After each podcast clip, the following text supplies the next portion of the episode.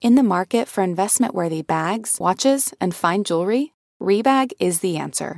Rebag is a luxury resale platform where each piece is carefully inspected by experts to ensure quality and authenticity. Use Rebag to buy and sell finds from the world's top brands, including Louis Vuitton, Chanel, and Cartier. Head to Rebag.com and get up to 15% off your first purchase as a member with code REBAGNEW. Shop today at Rebag.com. That's R E B A G.com. And use promo code REBAGNEW for up to 15% off your first purchase as a member. Betches Media presents Not Another True Crime Podcast.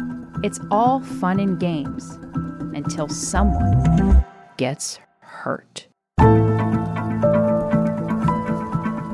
Welcome back, everybody, to Not Another True Crime Podcast. I'm Sarah Levine. And I'm Danny Murphy. You know us. We're your partners in wine, crime, and time.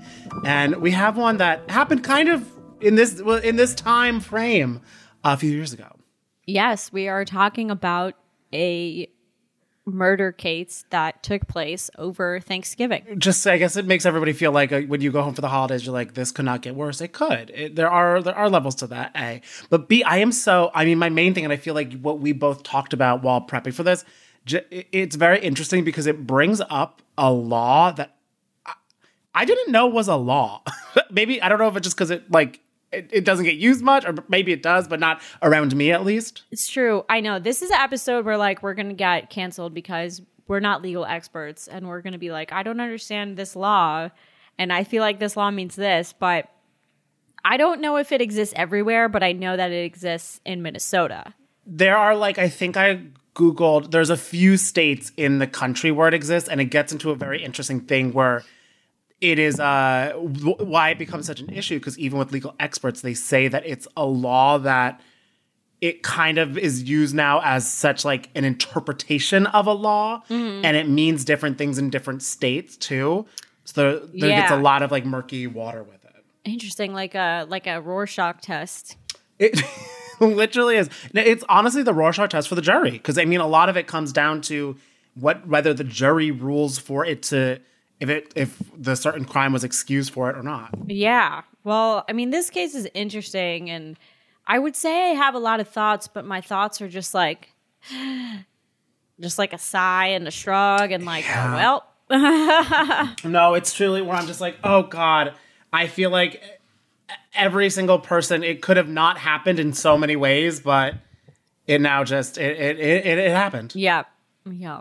Well, we're gonna get into it. This is, I feel, it's not really a deep cut, but if I don't know, Danny, like, how did you come across this? I'd never heard of this before. I came across it honestly because I was looking at um like uh like uh cases that were going on because I, I was kind of curious because I feel like for a while we haven't done a case where like a law comes into play in a specific way. Very true. So I looked up like uh cases with confusing laws. Ooh, like and that. found it from that because it's very interesting because I feel like I feel there are so many ones that a lot of times it gets there are the cuts and dries, but then it's like the parade, like the persuasion of the evidence and everything like that, and the evidence comes into play in a strong way here. Yeah. for um, kind of disproving that. But I know, yeah. Do you want to jump into it? Yeah, yeah. This case is interesting because it's not a like, did he do it? Didn't he? Right? It's like he did it, but was it justified? So we are talking about Byron David Smith.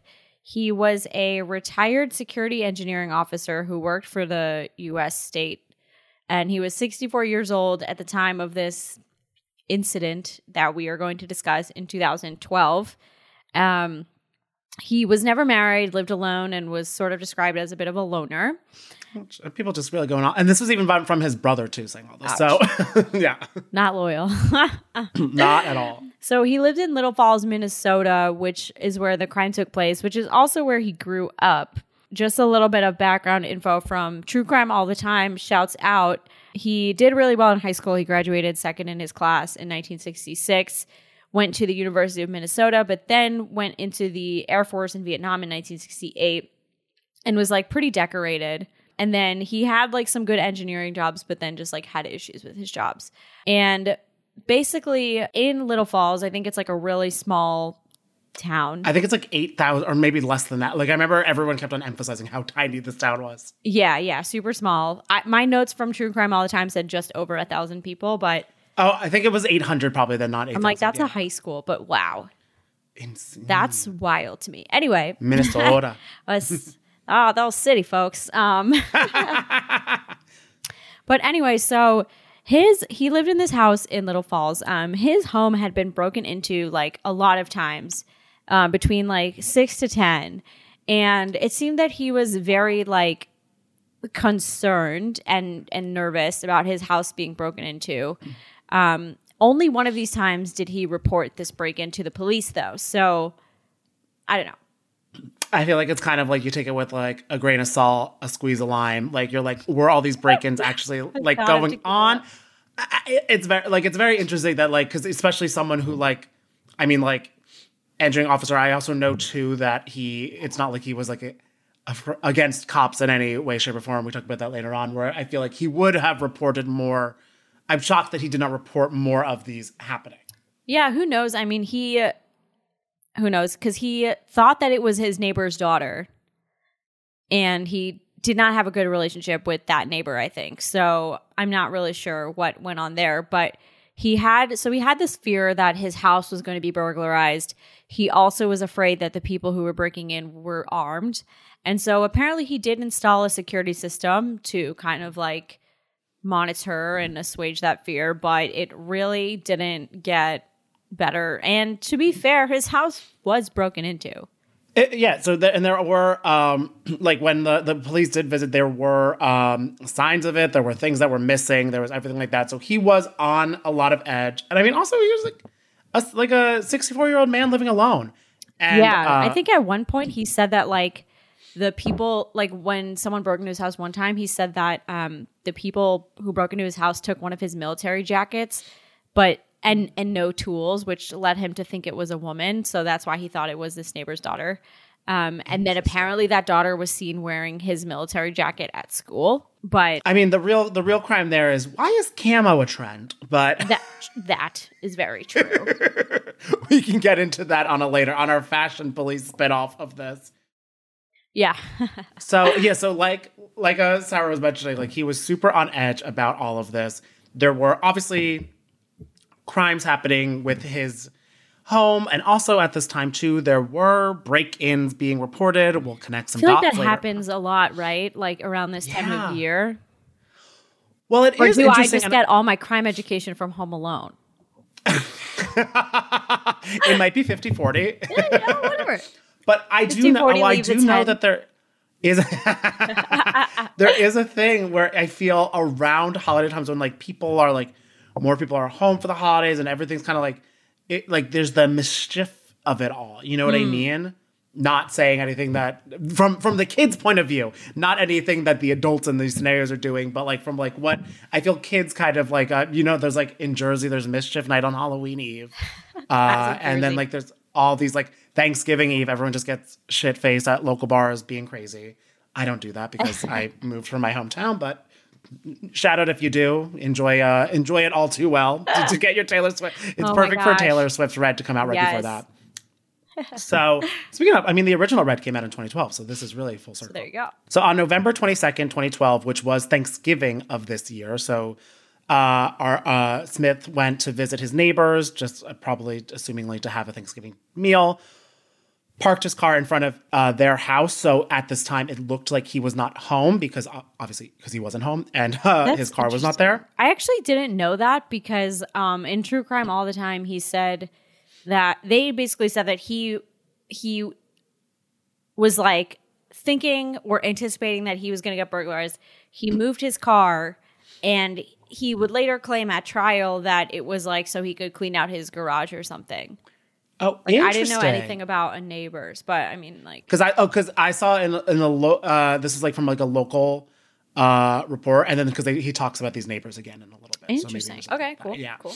So what anything? So he was moving his car, but he didn't go to stop for the neighbors because when he was driving away, uh, that is when he saw Haile Kifers, uh, who's 18, and her cousin Nicole, uh, Nicholas Brady, who was 17's car drive by, and he suspect- suspected that she was responsible for all the break-ins. So left the neighbor's area to get to quote unquote get ready for her, and went back home.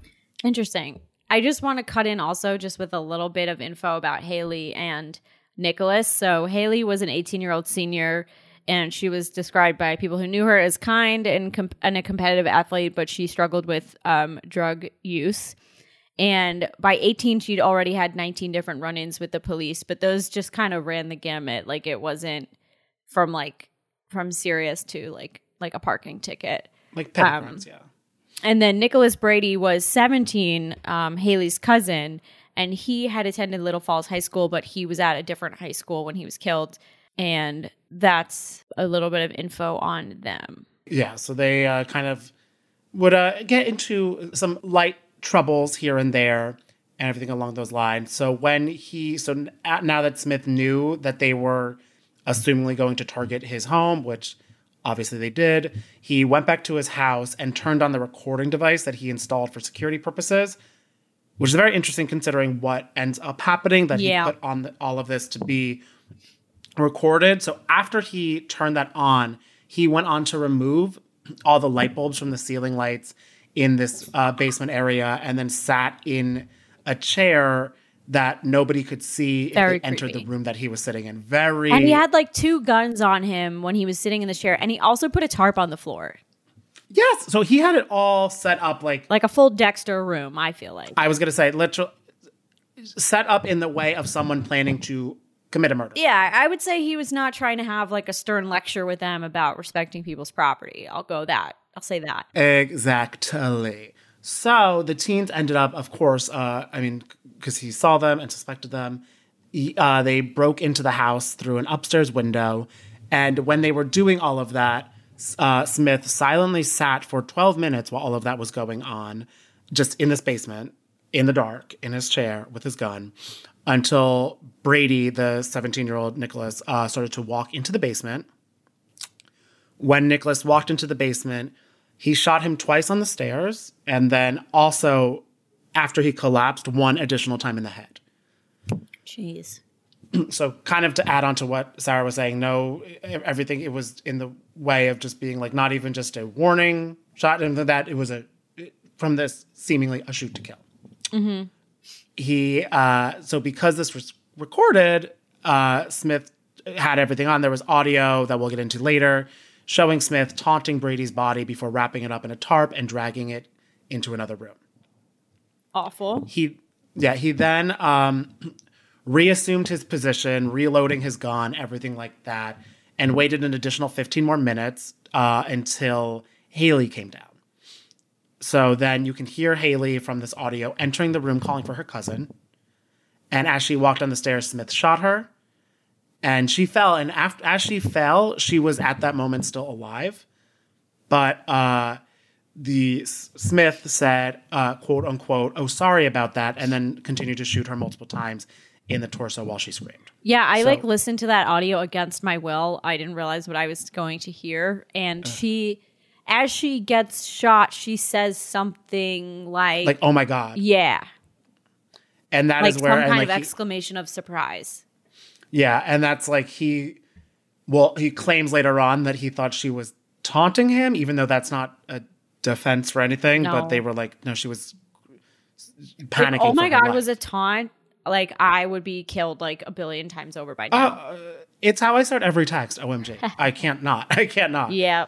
So he allegedly called this shot the quote unquote good, clean finishing shot. And during this time, also caught an audio, he did kind of the similar thing, uh, called her derogatory names and dragged her into the room where he put her body on top of her cousin's, shooting her one additional time there.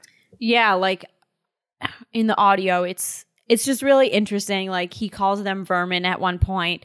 He says, um, I felt like I was cleaning up a mess, and he says that mess is worse than diarrhea at some point. Um, yes. So it's just really like I don't know, charged monologue with himself. Um well that's It's, and that's the thing. It's like it's a it's it's a weird thing that it's a speech he's making to himself, but almost in a weird way because like he knows he's recording this too. So I'm Yeah. like, what is really the end game with him on on this? Yeah, well, it's like interesting because in the audio you can hear him kind of rehearsing like what he's going to say about what he just did. Mm-hmm. Yeah, and we'll play we'll play some of the audio in a bit.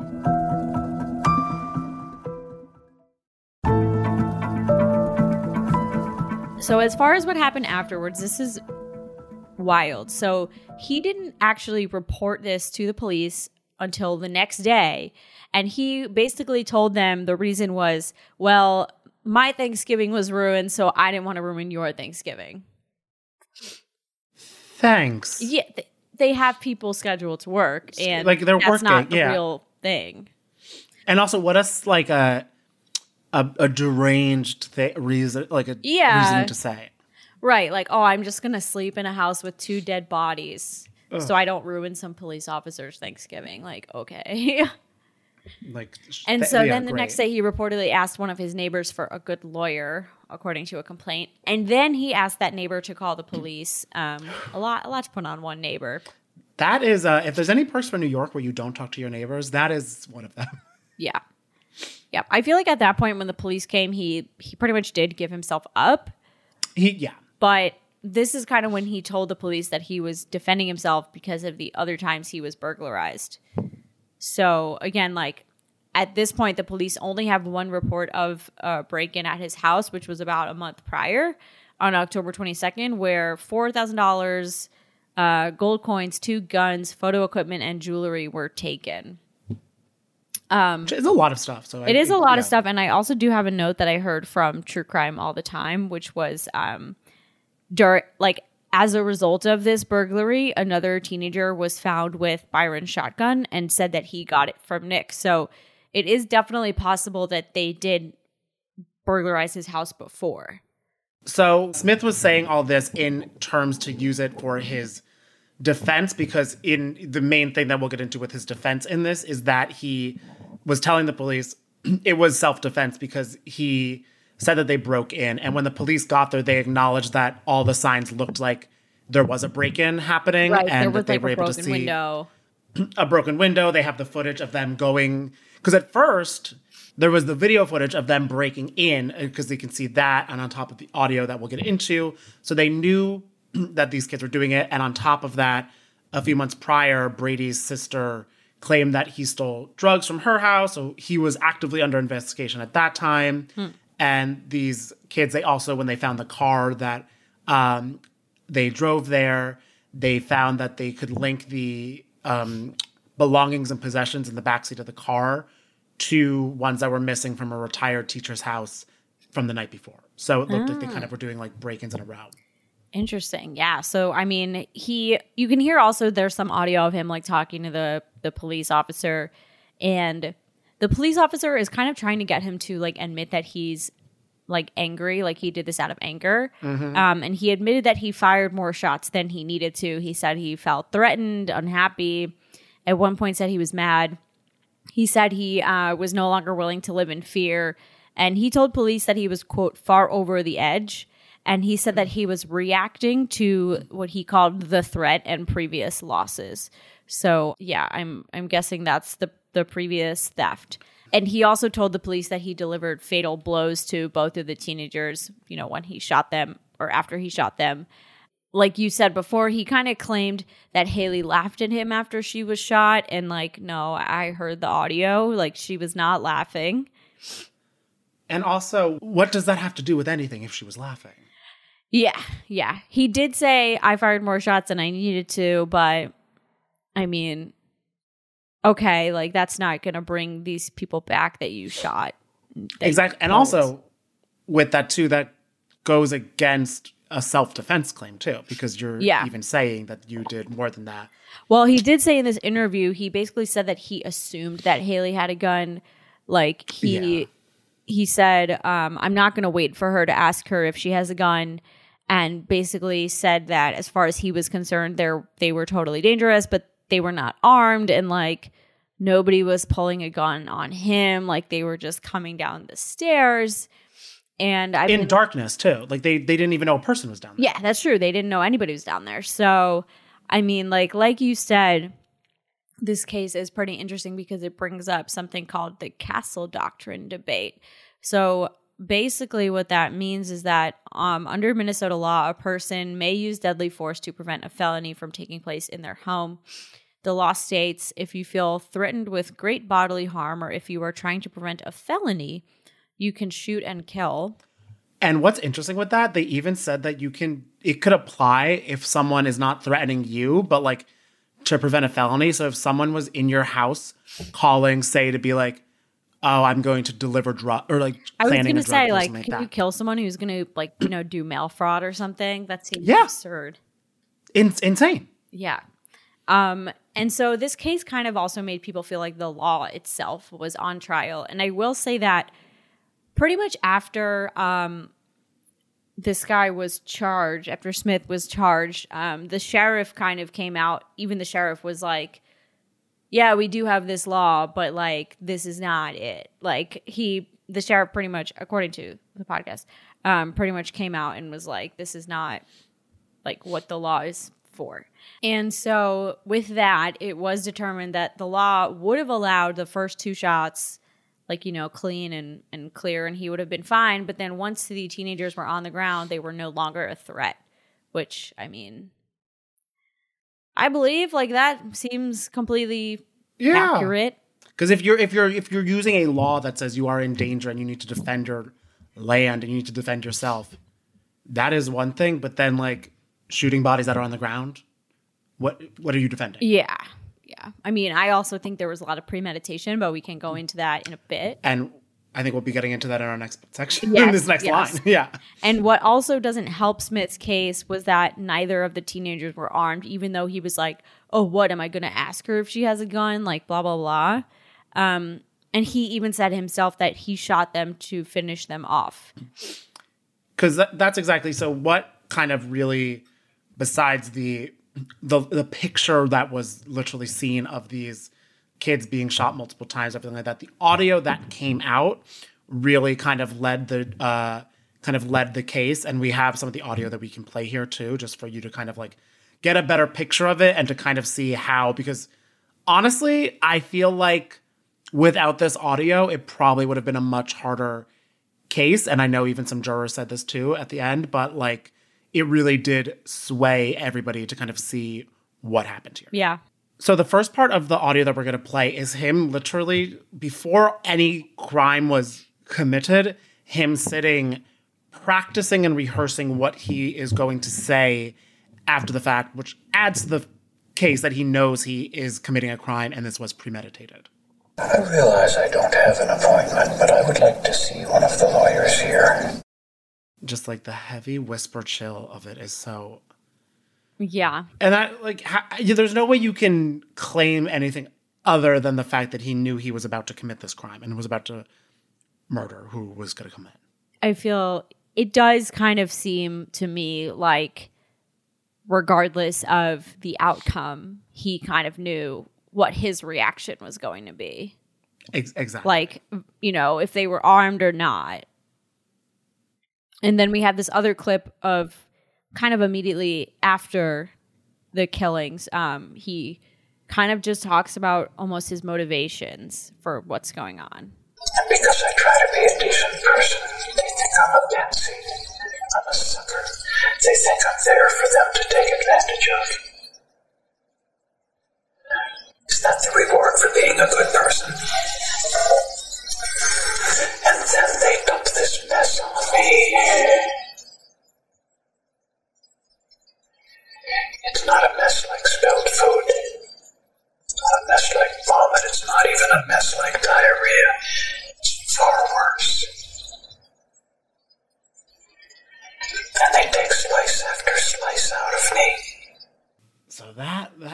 that that is what Yeah. uh, the that is what his security recording audio collected. Yeah well after that he kind of goes on this whole tangent of like they take a they take slice out of me and then and then if i go to the police they'll maybe get six months to two years in prison and then after that they're going to be after me with a vengeance. And and he was basically saying like i had to put this to bed once and for all.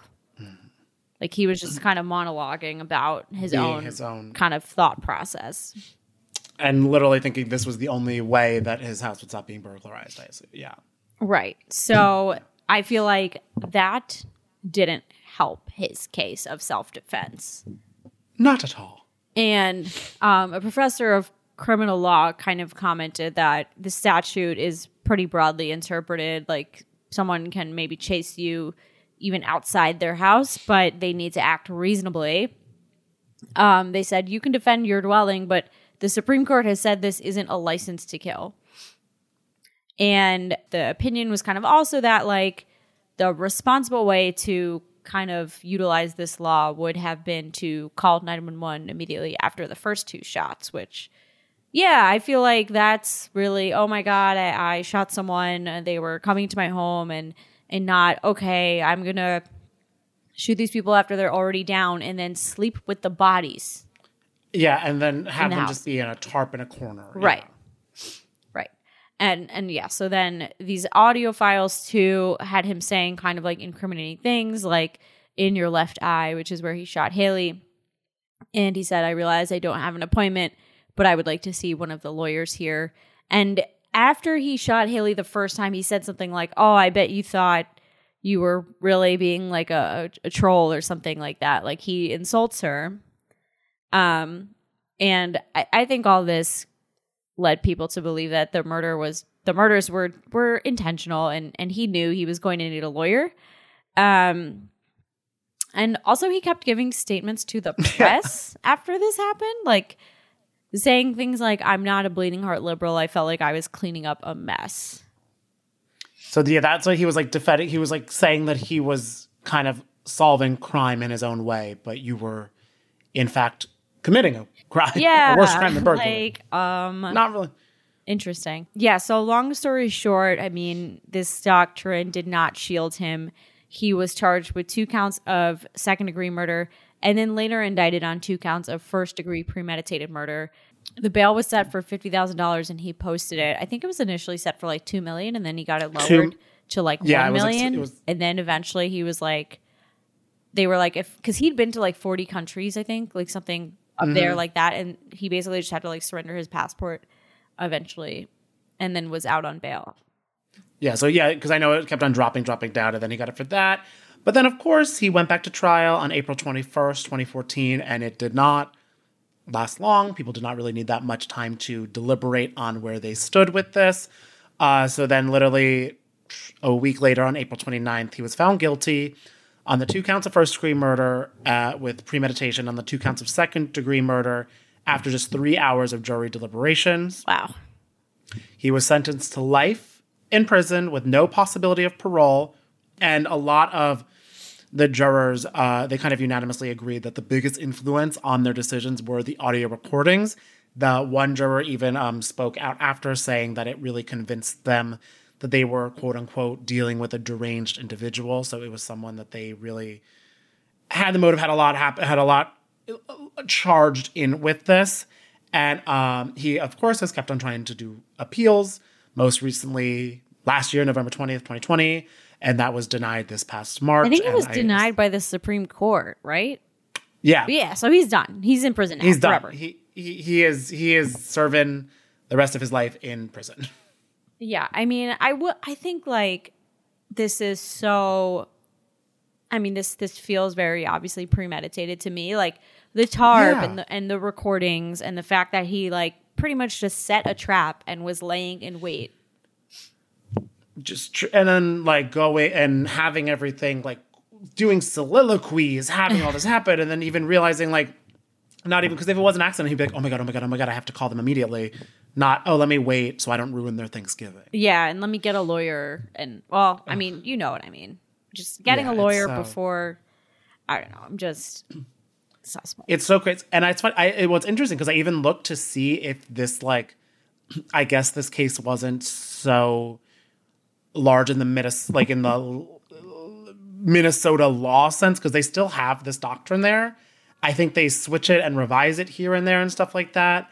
And I just it's like a very interesting thing to me that uh it is still around there because they they try to have it be like your stand your ground thing, but Right. It did give me like stand your ground vibes. yeah, Yeah, I don't know. I mean, I kind of am like honestly annoyed that he's trying to appeal because or that he tried to appeal because it's like you you like really clearly did this. Like exactly. you know, And yeah, there's there's only um the only states with like no or like weak ones are DC, well DC, but it doesn't really count as state. Nebraska, New Mexico, South Dakota, and Vermont. Everywhere else Dang, has New some, York doesn't some have light one? of this. or They got they we have, one. But it's a Wow. retreat uh, the, for New York. It's retreat required if the perpetrator knows that with complete personal safety to oneself or other, he or she may avoid the ne- necessity of using deadly force. So uh, it's kind of like more so in a thing. It's like if you, but it's also that's where it get, that's where it gets confusing because you're like only use it if you feel there's no other option. But then how do people say that there is no other option? That is interesting. I don't know. Yeah. And it's crazy too, because some of these, like, because New York's thing is just like a sentence long and stuff like that. But then you get to like PA, Tennessee, Texas, Utah. There are like five paragraphs Oh, of details yeah. Well, I'm sure I, I can just imagine all the shit that Texas has to say. it's a, it, it, it- there's a there's a lot of uh, subsections A, B, C, D, E, F. Yeah, Oh, for sure. that penal that penal code length and width. yeah. yeah. Yeah. I mean, this seems kind of open and shut to me. Like, obviously, we know that he killed them. And if I was on that jury, I would also feel that was premeditated. Yeah, I mean, how can you? Literally, how could you say it wasn't? Yeah. You know what I mean. Like it really, there was really nothing. Yeah, Yeah. because if there wasn't the audio, I really, I really, there could have been a better. Yeah, I think with the audio, it would have been a little bit more of a debate of like, oh, well, he sat in the dark and there were the tarps Mm-hmm. there and, you know, that kind of stuff. And I guess Yeah, you wouldn't, exactly. I mean, I feel like they could do ballistics to figure out, like, you know, How many? or was this person already like on the ground? That's true from the angles and everything. Who knows? Yeah. I, you know, again, probably just watched too much Law and Order, but, but yeah, I mean, the audio recording is just such a like open and shut moment.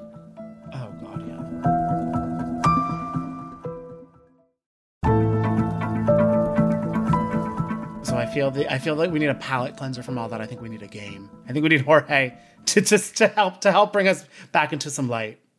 Oh, a chilling case to be sure. Anyways, so today I thought we could do something a little different. And since the holidays are coming up, in keeping with the whole Thanksgiving theme, I thought we could play a game called Not Another Thankful Thanksgiving. Ooh. so I know the whole the whole thing is that you're supposed to go around and say something you're thankful for, but mm. we are not another true crime podcast, so we're going to do this a little differently. We're going to go oh, around and pick something that you are not thankful for this year. Oh. Could be a rant on pumpkin flavors or a sports theme or the weather. Really, you can pick whatever you want and tell us why you are specifically not thankful about it this year. Interesting, because this is like therapy. It's a I little it bit like therapy, is. and I feel like we could use it after that it. grueling crime. I love it. I think I'm definitely not thankful for daylight savings time. It was oh my god, you stole mine. I literally was going to say sorry. I'm like literally looking outside my window. It's getting dark right now. I know. Um, and I'm like, who asked for this? Farmers. Yeah. Do you even have more daylight? Like you have to wake up. That's early- true. It's the same amount. Like I don't. It feels like less. Even I don't even understand how it works. I know. And like, And this is interesting too because I grew up in Puerto Rico and I lived there till I was 18 and then I moved here.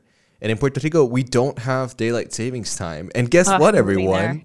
We're fine. Like nothing happens. Your your society continues in, from November to Right? fucking we yeah just March. keep living on. Um, don't but even yeah, we're recording. What is it like 4:40 right now? And it's Yeah. pitch night outside. It's so. Sad. are you serious? It's oh, maybe this is, in the office. Our windows are facing in, so oh, okay. I was like, dang. I I'm like my sunset is happening okay. right now. At least you have you have. Yeah, a my little bit of sun is setting right now. But it's Ooh, and my neighbors dramatic. are watching a movie. It doesn't I make any sense. I'm not thankful for it either, Sarah. Fully agree.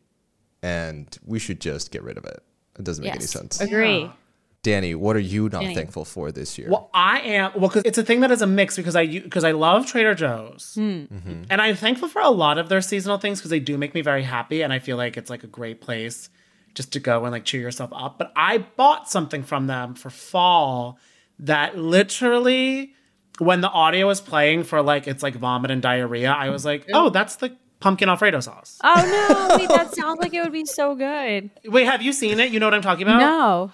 In its defense, it does have Kraft orange coloring, so like I should have known better. I'm Googling this. But also, they do pumpkin stuff so well because they have like really fun stuff, and I kind of was like, okay, maybe like a pumpkiny cheesy that could be a thing. But I tried to mix it with. I really tried so hard. I could not even take one bite of it. And I'm not like Ew. a food not like I will eat something if it is just fine. It was so repulsive to me and it looked like the consistency of it looked like not even like like I would have rather put my pasta with yes! Ew. that's it. It is I know in, in, my- in, in- no the more you show it to me the more I was so stupid for buying it. It was so gross. And now it has ruined me because I don't like pumpkin with anything now. In a savory sense Oh, Oh, no. that's too besides bad. besides like pumpkin ravioli with sage butter That Oh, sounds yum. good. that's good. But when you get like a pumpkin enchilada, I'm like, that is fucking disgusting. Keep it at no, I don't want to do any of that. And when they have like, they try to make because everyone now on the TikTok and the reels, they try to make pumpkin everything in the sense that It's they try to enough. make it like a cute little pasta bake. Like I'm seeing so many pumpkin sauces right now. It's so gross. And like they try to like spaghetti squash it. I'm like, can we just end it? I'm just ready for mint, I think. And Mint, it was yes. So, and I hope someone else bought that and also tried it and was so gross because I feel because it was like four ninety because like that's what Trader Joe's does. It was like three or four ninety nine, and I'm mm. like, oh, you know, let me get that. So easy, and it was in with like cute little like pumpkin pasta shapes. So I was like, oh, this will be so cute. It'll be adorable. Oh. it was. and you I really see paid the this, is- price. I really paid the price. I paid I paid thirty three dollars for Greek food that I had to order after I tried to eat. Yeah, I fell into a similar Trader Joe's trap, um, also pumpkin based, but it was Ooh. you know one of the, those burritos that they have. They have a bunch of them. There's like a super burrito with like quinoa and stuff that's really good. There's a like a chicken one that's tasty, but they had one that was like pumpkin mole. I was like, oh, this sounds this sounds interesting. I'll try Sounds it. cool, yeah. It's what it, yeah, it was like a dollar fifty or three dollars. I was like, yeah, what do I have to lose? Well, Yeah. yeah, I tasted that and I immediately had to like throw that in the trash and get another one. it's so weird. The texture was all wrong. Just the taste of it. I, there, there must be something with the way that Trader Joe's is packaging pumpkins that they need to change it up. Like, what are they doing? Oh man. also, it's so hard, but it should be so easy. I feel like that's a Taylor Swift lyric. Because like a pumpkin has not the strongest. You just season it or like do something nice to it, and when you package it, and it should be all good. But they're throwing it in too many things. Oh my gosh. Science has gone too far. It really, really has. I'm excited. Bring on the mint and the cranberry. Oh God! Right? Oh my God! Like a pomegranate margarita. Yep. Well, all right. That was not another thankful Thanksgiving for us from the Not Another True Crime podcast. Um, and while we're not thankful for these things, I will say something I am very thankful for is this podcast and doing this every week with you guys. The highlight of my week every time. And we're doing some great content. I'm so excited to be working with you. Oh, Oh, me too. that is so sweet. Yes. It's amazing. And we're thankful for all of you who are listening. So thank you guys so much. I know. Yeah. Thank you guys. You keep us going because it feels like I'm, I'm glad we don't just talk to the void. We have fun Seriously. people that we talk to, which is so great. Which is a nice. It's a nice little gift. It is. And if you want to give us another gift, please rate, review, and subscribe. Ooh. Give us five stars. Honestly, the best holiday gift we could have, I feel like. Honestly, I know it's not the right holiday for it, but we don't need frankincense or myrrh. We just need that's the modern day frankincense, myrrh, and butter. Or no, bu- bu- the butter is more Rate, review, and subscribe. Those are what the three wise men are doing now in a Brooklyn coffee shop. That is- join them. that is what they're doing. And uh, follow us on Instagram at Not Another True Crime. You can tell us what you're thankful for or what you hate. We we also love to complain. So um, just DM us on there. You can also just do that in our Facebook group, Not Another True Crime group. Feel free to tell us what your what your pet peeves are.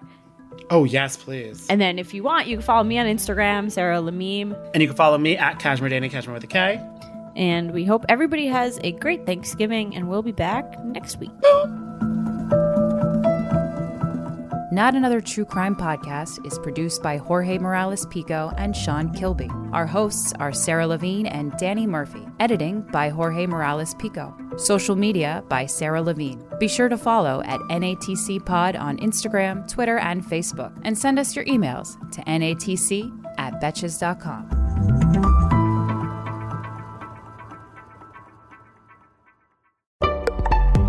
Betches.